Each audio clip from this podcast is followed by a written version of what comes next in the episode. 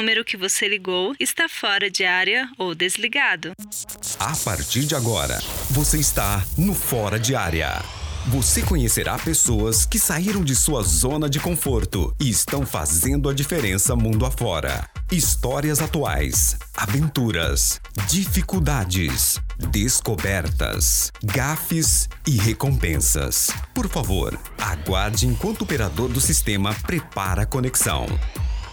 Said I wasn't gonna tell anybody, but I couldn't keep it to myself. No, no, I couldn't keep it to myself. No, no, I couldn't keep it to myself. I said I wasn't gonna tell anybody, but I couldn't keep it to myself. What the Lord has done for me. Olá, seja bem-vindo ao Fora de Área. Eu sou o operador. Geralmente nós conectamos você com algum lugar distante, com algum país diferente, com algum lugar que você nunca ouviu falar. Mas a conexão hoje é nacional. Hoje nós recebemos aqui no Fora de Área o Bradley Mills. Ele é um americano, mas que mora no Brasil há 12 anos. E ele atualmente é o diretor de missão global da União Noroeste. Nós ficamos muito felizes de ter sempre histórias diferentes aqui, de ter pessoas com perfis diferentes. E hoje vai ser ainda muito mais especial, porque nós temos aqui alguém que não é realmente um nativo da língua portuguesa, mas que hoje fala português muito bem, já vive um tempo no país e a gente está muito feliz. Queremos te desejar as boas-vindas aqui no Fora de Área. Bradley, seja muito bem-vindo. Muito obrigado, operador. Estou animado de estar aqui e poder falar um pouquinho da minha experiência e missão. Olha que legal. Começa contando pra gente de onde que você é, como que começou essa coisa de missão quando você era mais novo, não sei se começou na infância, na adolescência. Conta um pouquinho pra gente aí da tua vida lá nos Estados Unidos, no comecinho. Na realidade, depende de com quem eu estou falando a minha resposta, né?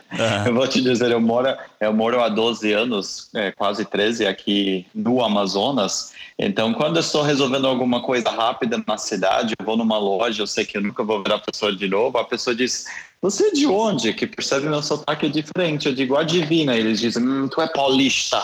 Eu digo, não. Sou gaúcho, tchê. Aí deixa pra lá e vou. Mas, como você falou, eu sou original dos Estados Unidos. Eu sou de Tennessee, um estado no sul. Fui criado. A minha família é bem tradicional americana. Meus pais e eu sou quinta geração adventista, inclusive, que foi nascido, criado, falando apenas inglês, mas criado numa família que sempre ouvia muitas histórias de missão. A minha mãe sempre lê para a gente muita história de missão, as minhas avós também. E desde que eu lembro, como criança, uma criança bem pequenininha, eu falei para minha mãe, eu quero ser missionário. E então eu comecei a colocar essa ideia na minha cabeça.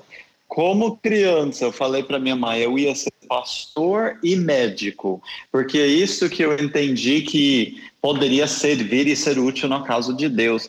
Então, sempre fui criado pensando nessa ideia, eu vou ser médico, eu vou ser pastor, né? Eu vou em algum lugar e servir a minha igreja. E então, como eu falei, eu só falava inglês. Quando eu estava no ensino médio, eu fui para uma escola adventista. E a minha primeira missão, eu tinha 14 anos. Uau. E a nossa escola adventista nos levou para uma missão de curto prazo, né, de uns 12 dias. E foi a minha primeira vez de sair do meu país. E nós fomos para Belice, na América Central, na fronteira com Guatemala. E nessa ocasião, nessa viagem, eu pude trabalhar do lado de pessoas que só falavam espanhol. Eu não falava nenhuma palavra de espanhol. E eu me lembro muito bem, quando nós casamos, tinha um casal que nós recebia no aeroporto. Aquele casal era o coordenador da nossa missão, levava a gente para todo lugar. Eram pessoas que moravam no país.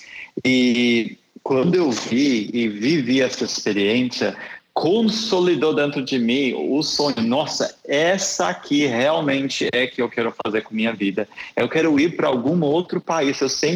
Eu senti de fato que Deus me chamava para a missão transcultural, de sair da minha cultura e ir para um lugar que tinha muita mais necessidade do que onde eu morava. Então eu fui para a faculdade pensando nisso, eu escolhi as minhas faculdades pensando o que eu posso fazer para servir a Deus em algum lugar da igreja, né? Algum lugar necessitado.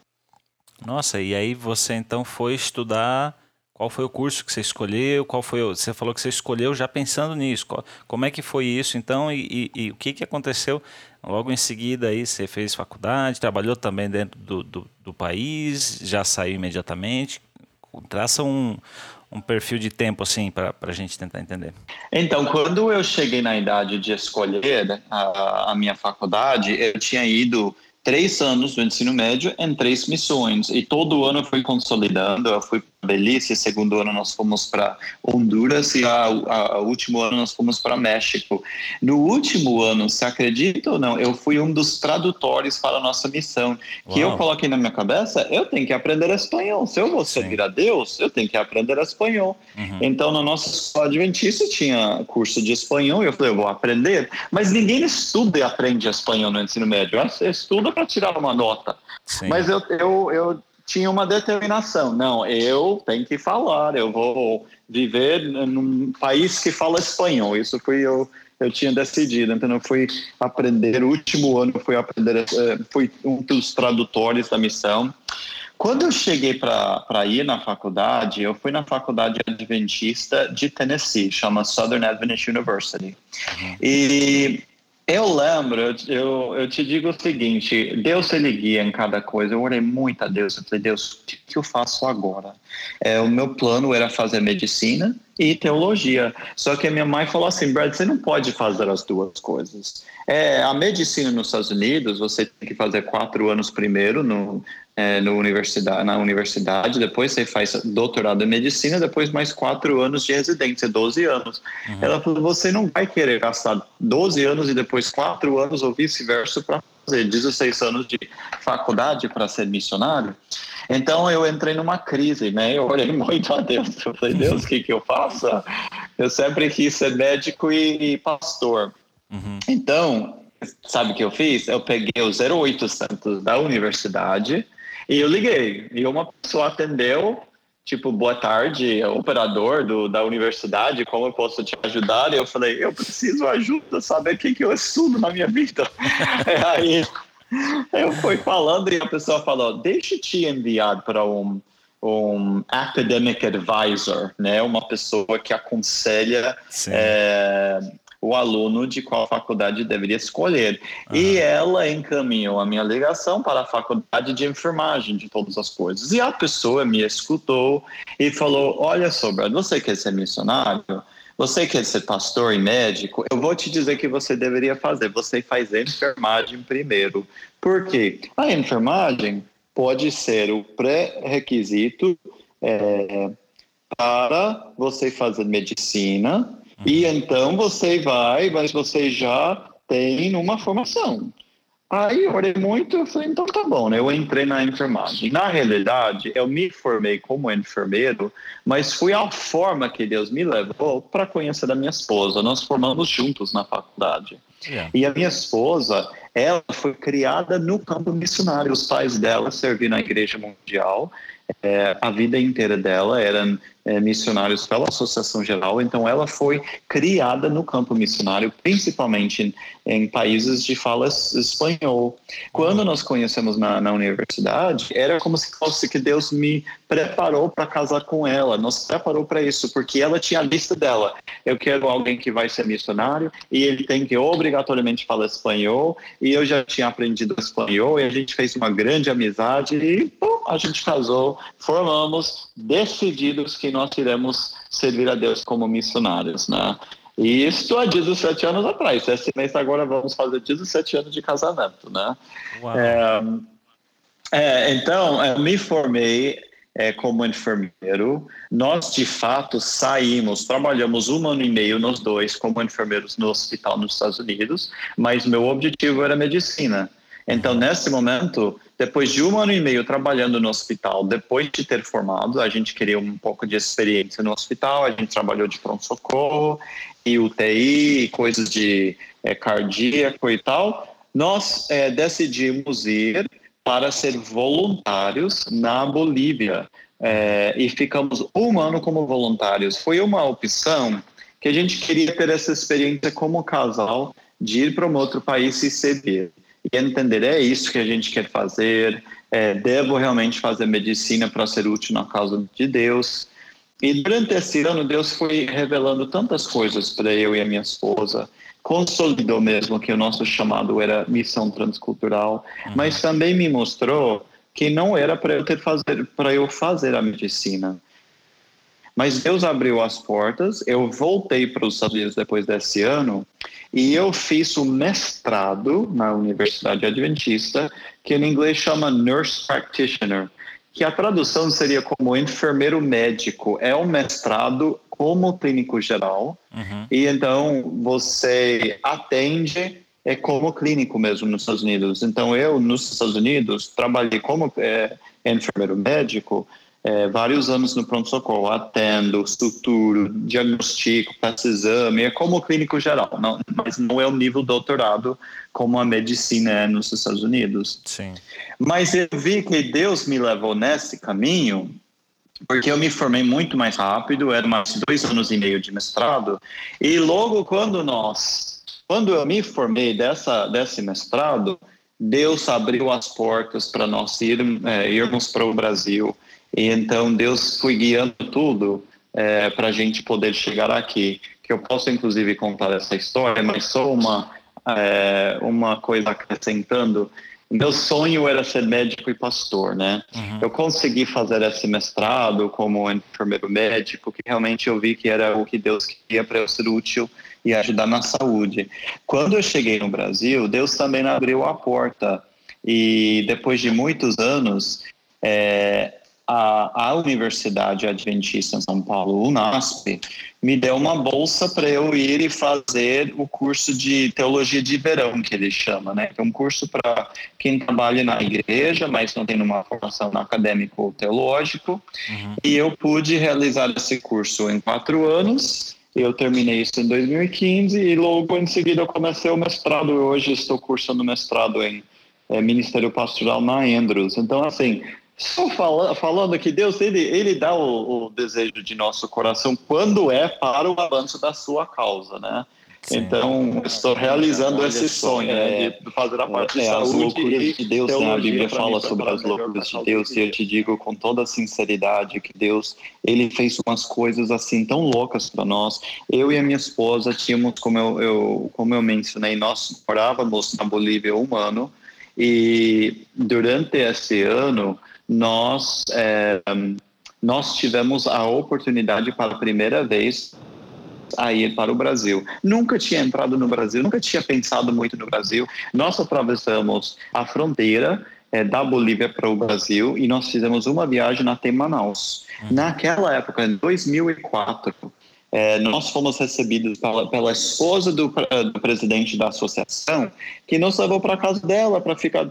Só um dia na nossa viagem a Manaus, e ela levou a gente para ver o Luzeiro. O Luzeiro é um barco, né, que faz parte de um projeto de embarcações da Igreja Adventista que estão operando desde 1931.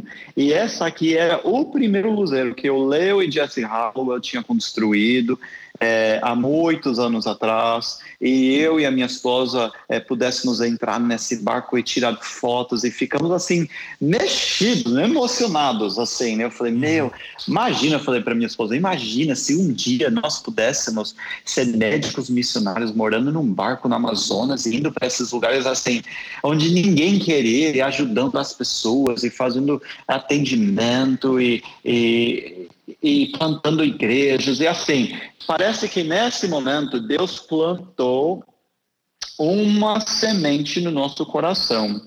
Aí voltamos para os Estados Unidos, eu fiz o meu mestrado como médico clínico geral, né, ou enfermeiro médico. Sim. E nesse período eu e a minha esposa começamos a orar Deus, onde que o Senhor gostaria que nós fôssemos? Aqui, olha só, operador, nós tínhamos tomado a decisão que nós queríamos uma vida de missão. A gente não queria uma experiência de 2 anos, a gente falou assim, a nossa vida é dedicada aonde Deus for chamado. Nós não tínhamos desejo para mais nada. Então, a gente estava orando que Deus ia mostrar onde é que a gente queria e dedicar a vida. Então, nós formamos um clube na universidade com amigos que tinha a mesma... os mesmos desejos. Sim. Só que nesse clube, o que aconteceu? Um amigo nosso tinha sido criado na China, os pais dele eram missionários na China, ele falava chinês fluentemente, e ele falou, não, a gente tem que ir para a China, porque é a maior necessidade da igreja China. Ele começou a falar sobre China. Uhum. Um outro amigo no grupo tinha morado na Papua Nova Guiné, e ele falou, não, Papua Nova Guiné tem tribos não alcançados e deu todas as razões que a gente deveria ir para Papua Nova Guiné. E assim que foi, cada pessoa no grupo já tinha essa destino, se você pode imaginar. Uhum. E eu e a minha esposa estávamos abertos para tudo, só que eu e ela, nós dois falávamos espanhol, já tínhamos morado na Bolívia, ela foi criada falando espanhol, então isso era natural para nós. Só que assim, confesso que também dentro do meu coração eu pensava na Amazonas. Uhum. E um amigo nosso, incrível que parece, é americano, mas ele foi criado no Brasil, que o pai dele trabalhava pela igreja como missionário no Brasil, ele totalmente tirou de nós, assim, qualquer esperança do Brasil. Ele falava assim, gente, vocês não sabem nada do Brasil, é o seguinte, o Brasil não precisa missionário, o Brasil tem a igreja... crescendo maior de qualquer igreja, assim, qualquer país da igreja adventista. Tem muitos adventistas no Brasil, vocês não falam português. E outra coisa, é muito difícil para o americano conseguir visto no Brasil. Então, Aí ele sempre falava aquilo. Então, assim, parece que é verdade, ele não vai para o Brasil. Aí, o que acontece? Nós formamos, final de 2007, desculpe, maio de 2007, E nós começamos a orar agora. Nós formamos, agora temos uma formação, estamos prontos. Só que nesse meio período, eu confesso para você que o sonho da Amazonas continuou a crescer. E eu falei, Deus, tira isso de mim, porque parece que é algo romântico na minha cabeça. Mas eu não quero ir fazer algo pela aquela ideia romântica. Eu quero ir porque o Senhor me chamou, né? Mas não saiu de mim e continuou crescendo. Então nós pensamos, Deus, se é o Amazonas, o Senhor tem que mostrar isso pra gente. E olha só, eu vou te dizer uma coisa, quando Deus ele quer, ele mostra. Eu tenho visto na minha vida que Deus é o mesmo Deus que falava com o povo no Antigo Testamento. Ele quer falar com seus filhos hoje. E eu e a minha esposa, nós pedimos que Deus mostrasse para nós. E foi um dia, orando sobre isso, Deus, é o Amazonas ou não? Eu recebi um e-mail de um irmão adventista que morava na Califórnia. Ele não morava, a gente morava em Tennessee, é tipo Manaus para São Paulo, é longe. E ele falou assim, eu ouvi falar que vocês estão pensando de ir para o Brasil. A gente não estava nem conversando com pessoas, era um sonho. Uau. E ele falou, eu queria falar com vocês. Ele passou tudo, eu liguei para ele e ele me perguntou o que seria o trabalho. Eu falei que a gente... conheci o projeto Luzeiro, que a gente estava disposto a ir morar num barco e viajar e servir. E ele falou, olha só, eu tenho um barco que eu construí, ele era engenheiro, e ele construiu esse barco, e ele e a mulher dele vivia no barco mais de 5 anos, viajando pelo alto mar. Era um catamarã, que é um barco de 2 cascos, feito para o mar. Só que não era um barco assim qualquer. Ele tinha colocado um sistema de painéis solares para você ter energia onde você estiver. Tinha um filtro de osmose reversa para tirar água de qualquer fonte e ser potável para beber. Uau. Tinha uma geladeira a gás para você ter a autonomia de ter geladeira. Meu, era um iate. Uau. E ele falou assim, eu gostaria ver meu barco servir a causa de Deus. Ele falou, vocês teriam interesse no barco? E eu pensei para mim, interesse? Mas, gente, assim, a gente está pensando de ir para o Amazonas. Eu não tenho dinheiro para um iate, né? Eu falei, amigo, a gente está orando muito para Deus mostrar e tudo, mas a gente não teria dinheiro para isso, né? Ele falou, eu não perguntei se vocês têm dinheiro, eu perguntei se vocês têm interesse. E eu falei, olha, interesse a gente tem, né? E ele falou assim, ó, eu tenho uma convicção que esse barco é para vocês, eu estou doando esse barco para vocês. Era uma ligação, apenas. O cara nunca me viu em pessoa. Nossa. E ele doou o barco para nós, para ser usado como um luzeiro na Amazonas. Então, assim, foi um sinal, não é uma coisa pequena. Uhum. Porque o barco valia, tipo, meio milhão de dólares. E ele doou um documento do código para mim, sem ter me visto. E era uma conversação tão grande que Deus queria que a gente fosse para o Amazonas, que eu falei, então a gente tem que ver, né? Aí começamos a conversa com a igreja local, o presidente do campo, ligamos, através de uma amiga brasileira que morava nos Estados Unidos, ela traduzia para a gente no telefone, que a gente não falava nenhuma palavra de português. E imagina então, se você puder imaginar, você recebe uma ligação de um povo de um outro país, que nem fala a língua do seu país, dizendo que a gente quer ser missionário, temos um barco, a gente vem para o Amazonas. Eu vejo para trás e digo, meu, que despreparo. Mas era Deus guiando. Sim. E aquela inocência e desejo de servir, o presidente falou assim para nós, ó, vocês podem até vir, mas como voluntários. Quando ele falou isso, eu falei, não, isso não é para mim, que eu quero viver o resto da minha vida em missão, e eu tenho um filho já, eu não vou ser voluntário. Uhum. Longa história, operador.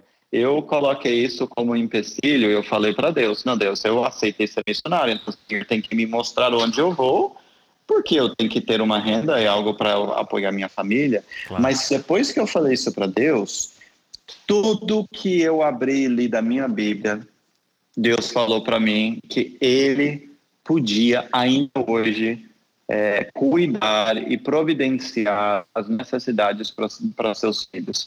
E eu li a coisa e Deus falava assim, vá, né? Mateus fala que busca primeiro o reino de Deus e todas essas coisas lhe serão acrescentadas.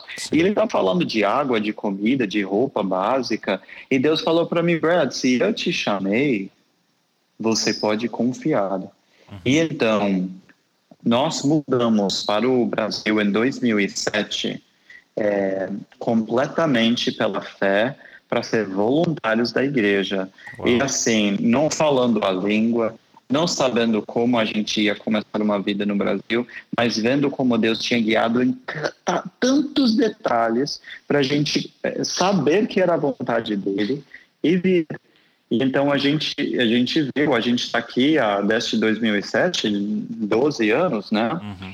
E a gente continua vendo a mão de Deus em cada coisa. Eu vou lhe dizer assim, só para ter ideia, a gente chegou sem falar a língua e hoje eu converso, eu consigo entender e me conversar tranquilamente. Uhum. Lógico que eu tenho um sotaque, né? Inclusive, eu considero meu sotaque amazonense, né? Não sei se as outras pessoas concordam. Mas Deus me capacita. E outra coisa, só para ter ideia, a gente veio realmente para tentar conseguir o visto, a gente aplicou para visto de turista, de voluntário, né? A igreja providenciou os documentos e tudo, e nós solicitamos o documento de o visto de voluntário.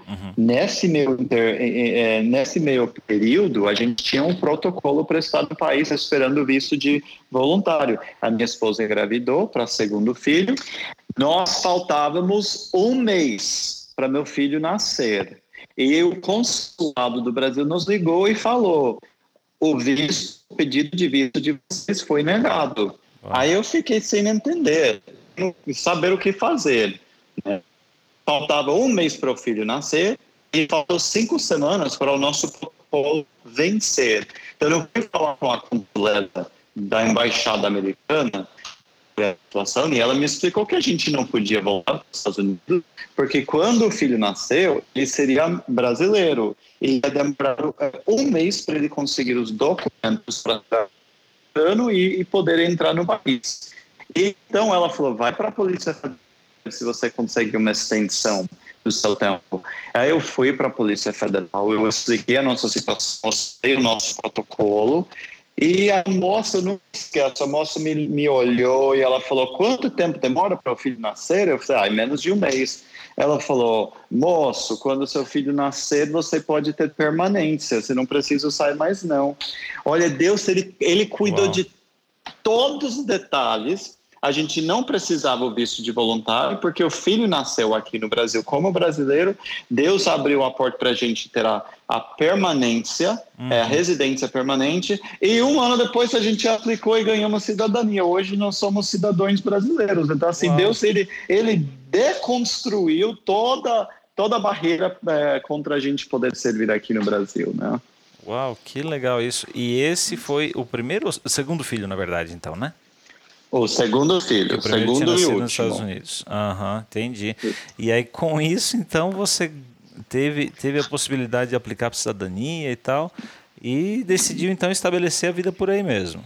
Exatamente. Então, olha só, a gente ficou aqui 9 anos como voluntários. Nesse período, a gente viu a forma que Deus abriu as portas, Deus cuidou da gente. Eu voltei todos os anos, por algumas semanas eu dava plantão nos Estados Unidos no pronto-socorro, para nos manter, podendo servir. A gente amava mesmo aquilo que a gente estava fazendo aqui.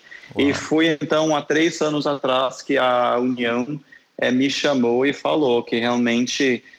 a União tinha interesse em eu me virar obreiro e ser diretor da ADRA, do Instituto de Missões, e assim Deus foi abrindo mais e mais essa possibilidade de eu continuar servindo a Ele aqui na Amazonas.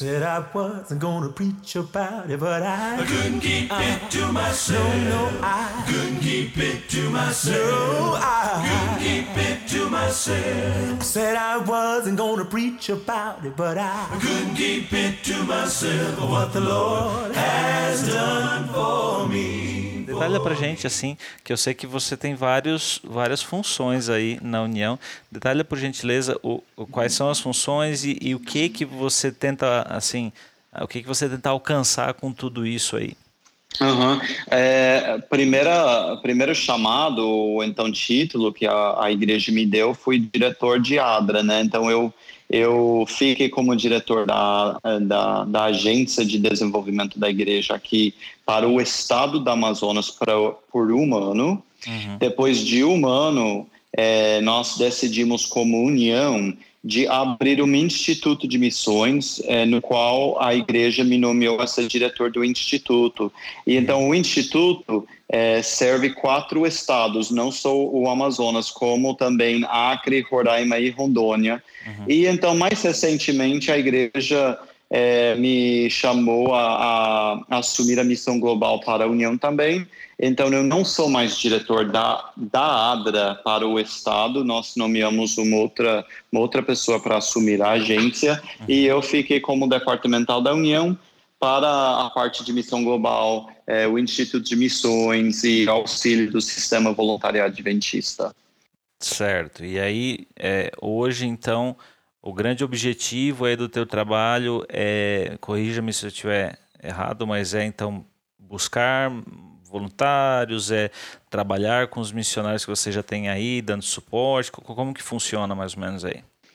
Então, hoje em dia, na realidade, no nosso Instituto de Missões, que nós administramos através da União, nós temos uma escola de missões, nós abrimos, nós temos um curso por ano, que demora em torno de 3 meses. Abrimos vagas para as pessoas de todo o Brasil vir fazer nosso curso e então passar 1 ano morando numa comunidade ribeirinha ou indígena sem a presença da Igreja Adventista.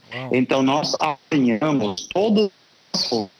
Nós temos missões de 10 dias, temos grupos de todo o Brasil e dos Estados Unidos que vêm e servem por 10 dias. A gente leva esses grupos para as comunidades para fazer a feira de saúde, atendimento médico, odontológico. Essas ações sociais abrem as portas para a gente colocar os obreiros bíblicos missionários de para o humano. Então, eu administro a escola de missões, nós temos os pastores de das associações da União que vem e passam aulas. Eu dou aula de missologia, a gente fala de cultura e contextualização, e desafios de resolução de conflito, e espiritismo, enfim. E nós preparamos os missionários para morar em uma outra cultura, porque mesmo para o brasileiro, quem é de São Paulo, Rio Grande, ou em qualquer estado, mora numa comunidade ribeirinha, uma outra cultura completamente diferente, né? Então, nós preparamos e colocamos eles nas comunidades. Aí nós acompanhamos eles e o objetivo é plantar uma nova igreja em cada comunidade. Então, com isso, a gente casou as embarcações... que hoje ainda a gente administra o projeto Luzeiro. Os Luzeiros levam atendimento médico, odontológico, e as missões de 10 dias que a gente chama Missão Salva-Vidas. A Missão Salva-Vidas nós recebemos os grupos, né? Então, essas ações dos Luzeiros e as missões salva-vidas, nós apoiamos os missionários que estão morando nos campos, né? Então, nosso grande foco é a abertura e plantio de igreja, fazer discípulos, né, nas comunidades e nas regiões não alcançadas do interior da Amazônia. Então, isso que eu mais foco hoje, né? Olha, que legal. Então, é assim, o grande objetivo que vocês têm realmente é compartilhar o amor de Jesus, enfim, mas faz isso através do serviço, né? Primeiro você chega servindo as comunidades, né? Com certeza, né? A gente segue o exemplo de Jesus, que misturava com as pessoas, atendia as necessidades, ganhava confiança. Então, assim, essa é a forma. Se nós vamos chegar numa comunidade, imagina, nesse exato momento, nós temos um grupo num barco, numa comunidade indígena. Nessa comunidade, operador, nós trabalhamos por 5 anos. Uau. Com atendimento médico, porque os índios são semi-civilizados.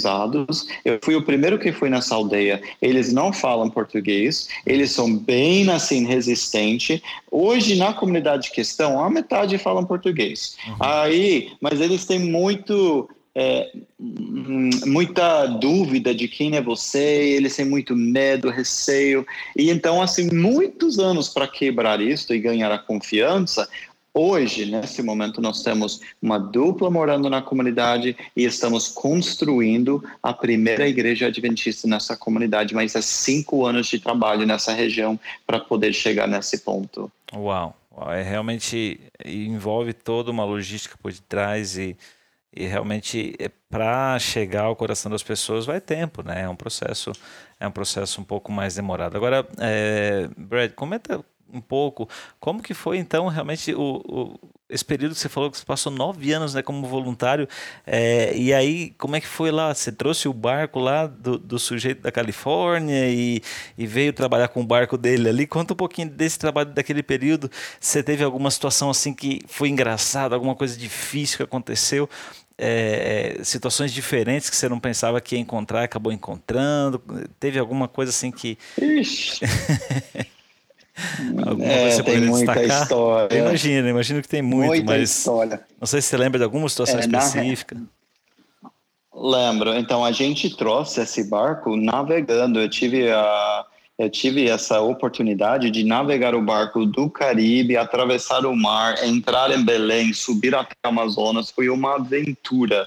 Uau. E nós chegamos a morar nesse barco, eu e a minha esposa, por muitos anos. Então, nosso trabalho inicialmente foi isso, trabalhando em comunidades ribeirinhas, eu e ela, atendendo as pessoas. Eu consegui revalidar a minha diploma aqui no Brasil, tirei o registro no conselho, e a gente ia para as comunidades, atendemos e plantamos igrejas, e foi uma bênção. Eu tenho tantas histórias de passado, situações bem difíceis no interior.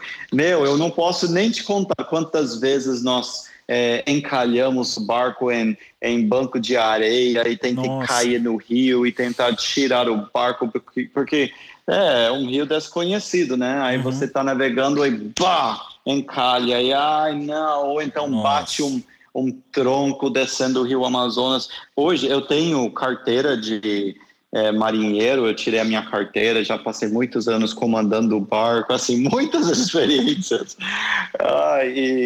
e vendo assim tudo que Deus faz, né? A gente pegou temporal, uma vez que eu nem gosto de contar a história assim, porque mas nós naufragamos uma vez, não nesse barco, num outro barco, nós tivemos um naufrágio. E para resumir a história, eu fiquei preso dentro do barco, embaixo do rio, da água à noite. Eu posso te dizer que assim, quando a gente pensa em ser missionário, a gente sempre pensa em todas as coisas legais, né? E nunca imaginei naufragar. Inclusive, eu tinha falado com Deus, eu aceito tudo, mas nunca naufrágio. Mas nós naufragamos. Nessa noite eu tinha certeza que ia morrer, eu não conseguia sair do barco, embaixo da água você tem segundos praticamente de vida, e embaixo da água eu lembro, eu orei a Deus, eu pedi que Deus me salvasse, e a próxima coisa que eu sei, eu estava fora do barco, em cima da água, tentando...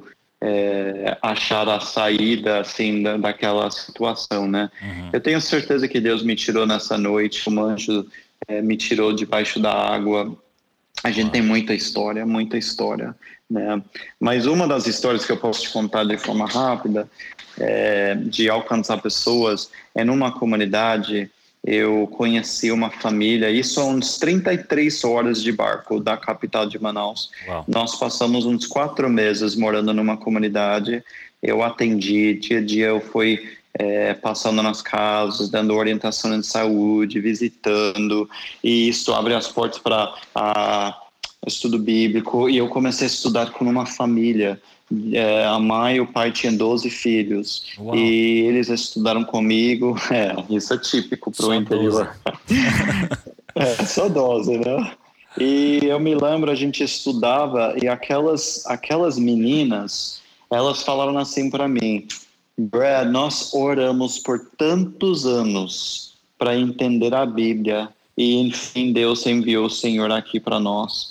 E cara, quando falaram assim eu pensei, como são as coisas de Deus. Deus atendeu o chamado dessas meninas na floresta amazônica, me tirando lá de Tennessee para vir aqui e abrir a palavra com elas. É algo muito especial ser usado por Deus, é algo muito especial mesmo. Nesse período que você passou no Brasil com a família, né? Criou os filhos no Brasil, o que na tua opinião assim, foram os aspectos talvez...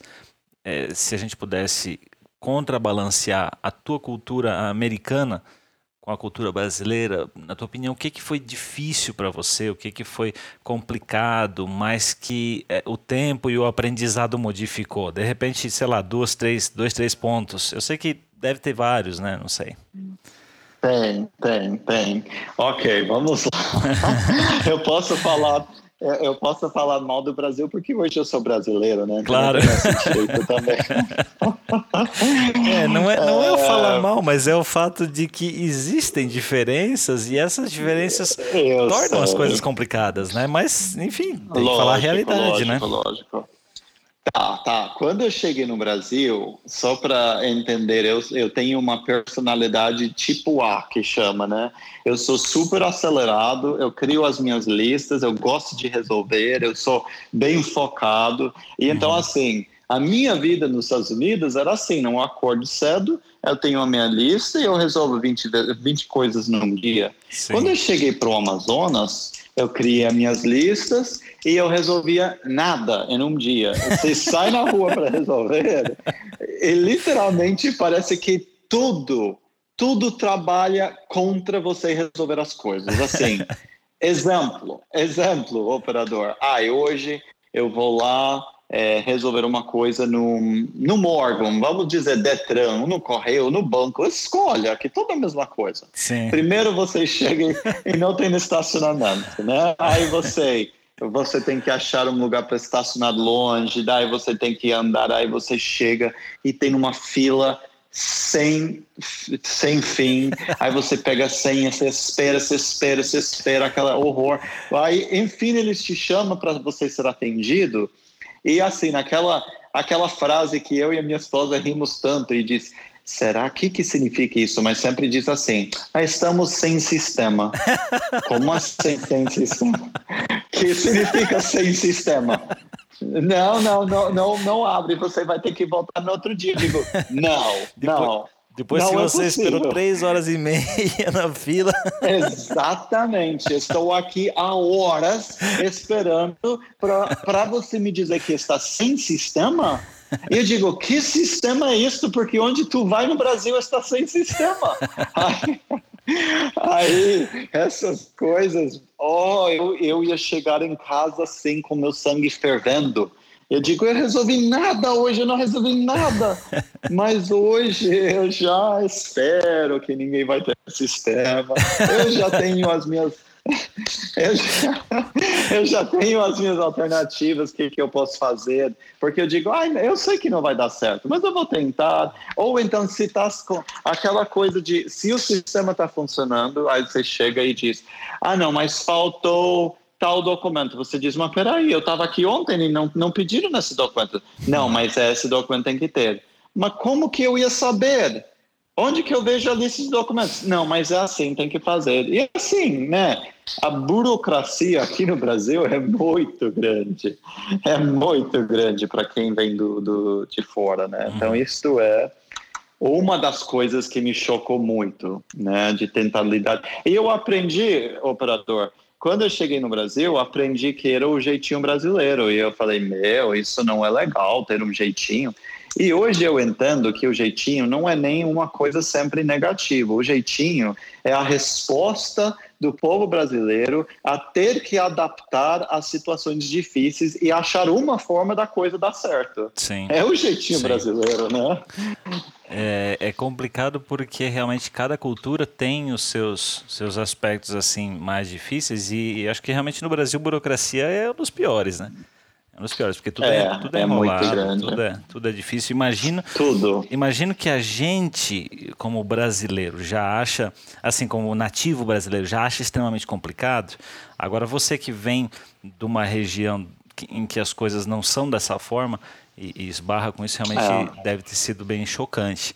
E teve alguma outra coisa também que é algo que de repente você via de uma forma e talvez não era daquela forma e com o tempo você mudou a tua visão?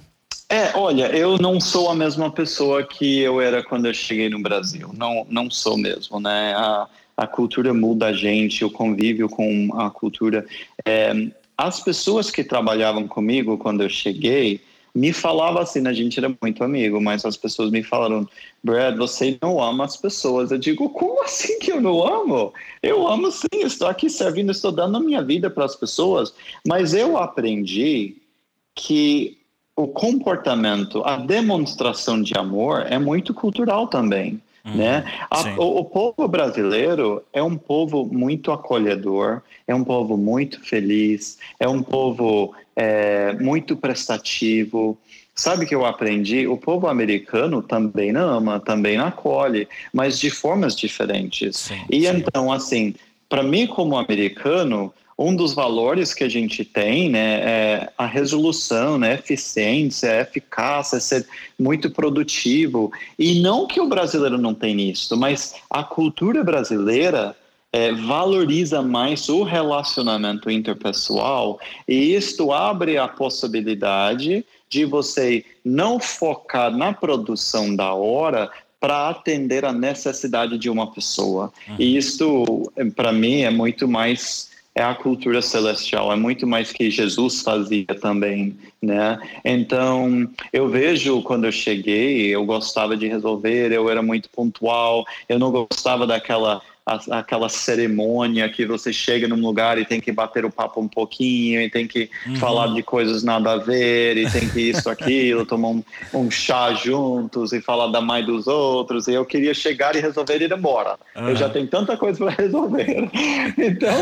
Então as pessoas fazem a leitura que não, esse povo americano é chato, o povo não gosta, o povo não... Né?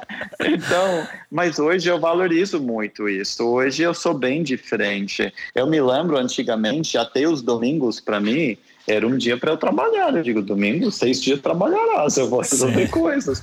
E hoje não, eu gosto de receber pessoas em casa, eu gosto de visitar, eu sou bem mais social pelo que eu tenho aprendido do povo brasileiro, né? Uhum.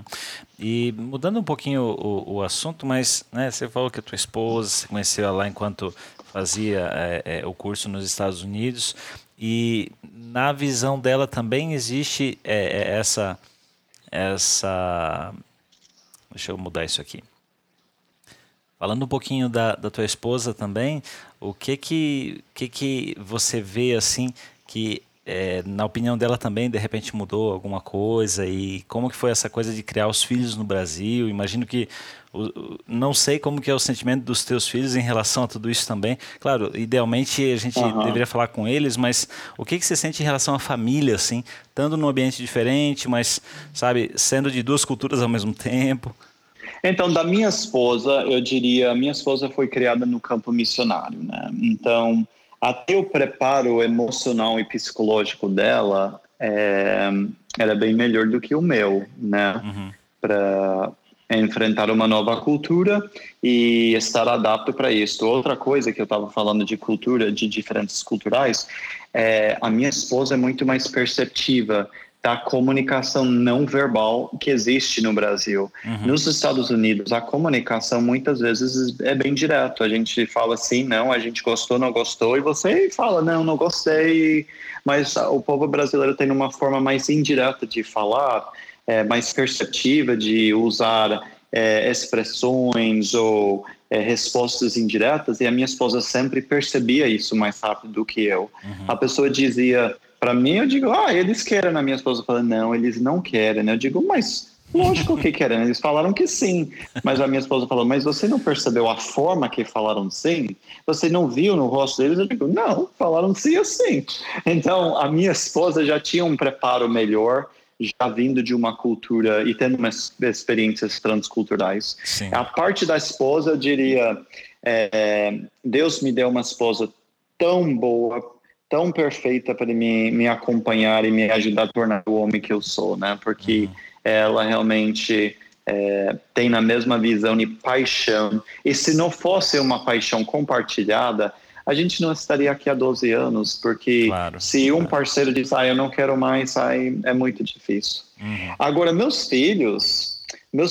filho maior tinha menos de 2 anos quando nós chegamos. O menor já nasceu no Brasil. Então, a vida deles é Brasil. Eu me lembro muito bem. Quando nós fomos para os Estados Unidos, meu filho maior tinha uns 5 aninhos. Nós fomos de férias, ficamos na casa da minha mãe. E sabe como são os avós? Dão sorvete para janta, né? Investe comida. Então, era tudo que as crianças queriam. Quando nós chegamos de volta no Brasil, um dia meu filho falou para mim, papai, vamos voltar para os Estados Unidos? Aí isso quebrou meu coração, que eu pensei, eu quero que meus filhos gostem da experiência missionária também. E eu falei, filho, mas Deus nos chamou aqui. E ele falou, não, mas... ele falou, mas não tem trabalho lá também? Eu falei, tem sim, tem muito, mas Deus nos chamou aqui para ajudar os ribeirinhos. Aí ele falou, pai, a gente pode levar os ribeirinhos juntos. Aí eu falei, filho, não é tão fácil, porque eles não falam inglês. E ele falou, não, mas a gente ensina inglês. Aí eu falei, mas filho, o governo não deixa, porque não permite pessoas a fazer essa, tipo, migrar de um país. Aí ele falou assim, tá bom, então vamos ensinar todos de Jesus e daí a gente volta, tá bom? Eu falei, combinado, porque ele não entendia o desafio.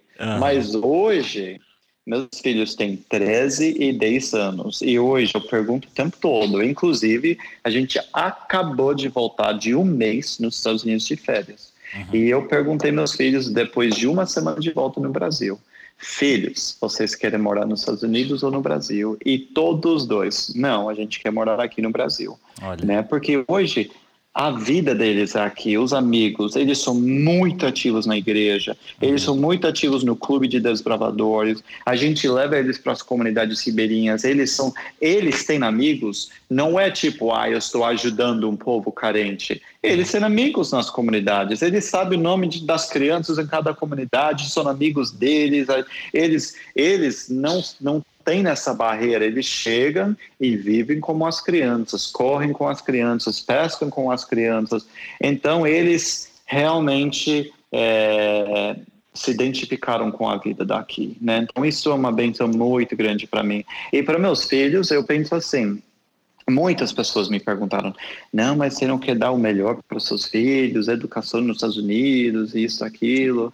E eu digo, sabe, o melhor que nós podemos dar para nossos filhos não é os Estados Unidos, é a missão. E isto é independente de onde Deus chama. É a missão, é a experiência de depender de Deus, de servir, de viver a tristeza com alegria, de viver os confortos e os desconfortos. É a experiência de vida. E eu não trocaria para nada. Meus filhos são bilíngues, falam português como amazonense mesmo, falam inglês como americano, gostam de feijão, arroz e feijão e farofa, e, sabe, são tranquilos, graças a Deus. Inclusive, nós temos uma regra em casa que não podemos falar português em casa, é regra, porque meus filhos querem falar comigo em português. Hoje mesmo, meu filho, eu liguei para ele, que eu estava aqui no trabalho, eu liguei para meu filho, eu falei, filho, como fui à escola? Eu perguntei em inglês. E ele responde em inglês com algumas palavras em português. Ele diz, oh, Dad, my day was good, I'm working on tarefas. Eu digo, o quê? Eu digo, you're working on what? Você está trabalhando no quê? Ele diz, my homework. Que para eles... a preferência é português, então, mas eu insisto nele falar comigo em inglês, né? Porque eles têm que ter essa cultura também. Sim. Mas é uma bênção, né? É uma bênção criar a família no campo missionário. Que legal, eu ia te perguntar justamente isso, né? Como que vocês fazem com o idioma, mas você já respondeu. Qual que é o nome da tua esposa e dos filhos, por gentileza? A minha esposa é Lina, de Carolina, em vez de Carol ela usa Lina, e meus filhos são Levi e Lucas. Levi e Lucas, que legal, olha, eu entendo, Bradley, que a Lina, o Levi e o Lucas, eles realmente são parte integrante da história de vocês aí, são a parte talvez mais importante, né, é o elemento chave que une a família e faz vocês continuarem com esse desejo de continuar servindo e trabalhando e assim, ter esse tipo de feedback de alguém que vem de fora, de alguém que vai aí para o nosso país é realmente muito importante. É a primeira vez que a gente está aqui no Fora de Área conversando com alguém que realmente se tornou brasileiro por amor ao trabalho, à cultura, à nação, ao povo, enfim. E é muito legal realmente ter esse seu feedback. Eu queria caminhar para o final, mas te perguntando de um outro aspecto, que é a questão aí das pessoas que você trabalha, né? Você trabalha também buscando gente para fazer missão, ajudando as pessoas a fazer missão. Se você pudesse, assim, tentar resumir, quais são as maiores vantagens, assim, que o brasileiro, pela sua cultura, pelo seu jeitão, teria para fazer missão? Tenta resumir para a gente o que você acha, assim, que, olha, por causa que o Brasil é assim, assim, assim, a cultura é desse jeito, o brasileiro tem tal facilidade. Mas, ao mesmo tempo, já tenta trazer também qual é a desvantagem e o que eu, como brasileiro, posso fazer para aperfeiçoar e para, quem sabe, servir melhor, poder sair da minha área de conforto? Olha, eu diria as vantagens realmente são muitas, né?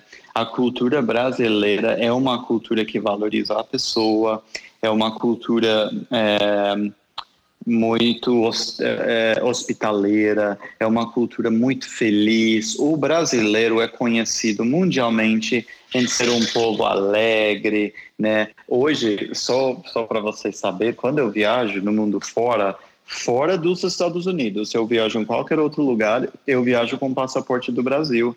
E o tratamento é sempre muito alegre, o povo, Brasil, e gostam do brasileiro, né? Sim. Então, o brasileiro já tem uma abertura internacional por não ser um país politicamente quente, conhecido de forma negativa. Lógico, o Brasil é conhecido por corrupção, mas isso não é que marca internacionalmente. O que marca realmente é um povo feliz, né? Um povo que futebol, todo mundo quer falar. Então, assim, as vantagens do brasileiro realmente é uma cultura aceita, eu diria, em quase todo lugar do mundo.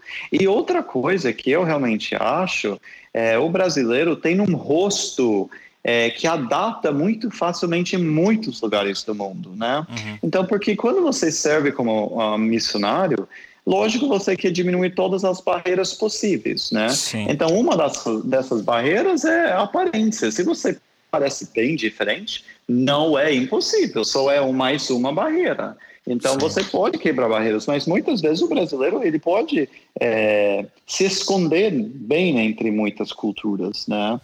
Então, eu diria que, assim, a abertura de uma cultura feliz é muito importante.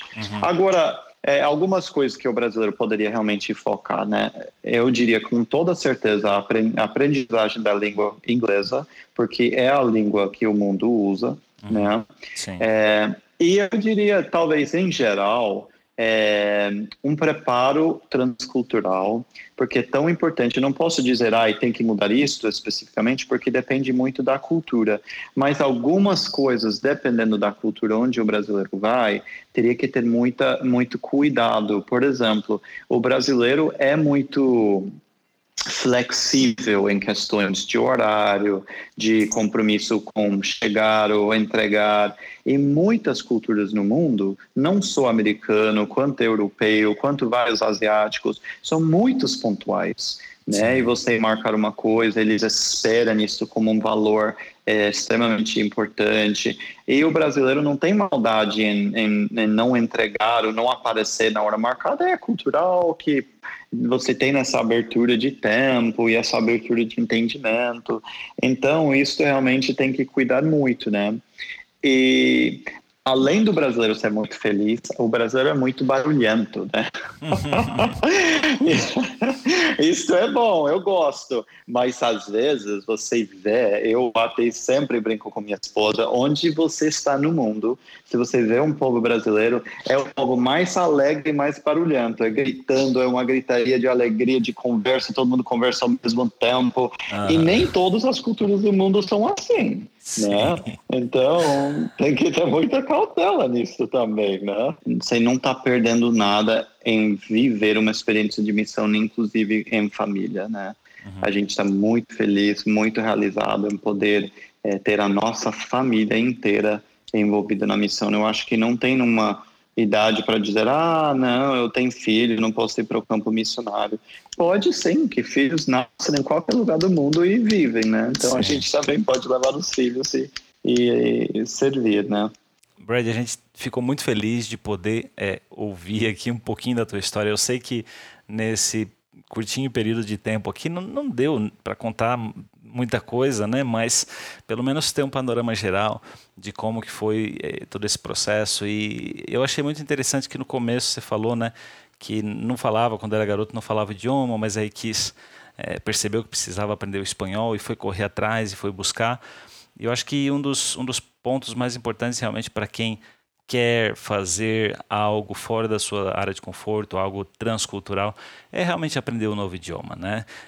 Você, quando vai aprender um novo idioma, se coloca numa situação que no começo é desfavorável, que no começo é difícil, mas isso traz depois um benefício gigante, né? E a gente vê hoje na situação da tua vida aí, você falou, né, que em casa está decretado que vai falar o inglês, porque senão acaba falando só português, porque de tão natural que se tornou. Então, eu acho que é sempre válido a gente dar esse toquinho, né, para quem está ouvindo, né? Prepare-se, além de repente só ter o desejo, prepare-se, sabe? Eu vejo que muitas pessoas às vezes falam, mas não vão atrás, né? É verdade. Falam que gostariam de servir, mas não estão se preparando para isso, realmente. Brad, muito obrigado aí pela tua disposição em conversar, trocar essa ideia, compartilhar a tua história conosco. Estamos juntos, viu? Este foi o Fora de Área. Aqui você descobre histórias inéditas de quem aprendeu que viver fora de área é melhor que viver na zona de conforto. A sua conexão foi encerrada. O custo do serviço é gratuito, mas se você deixar uma avaliação no iTunes, novas conexões serão feitas em breve.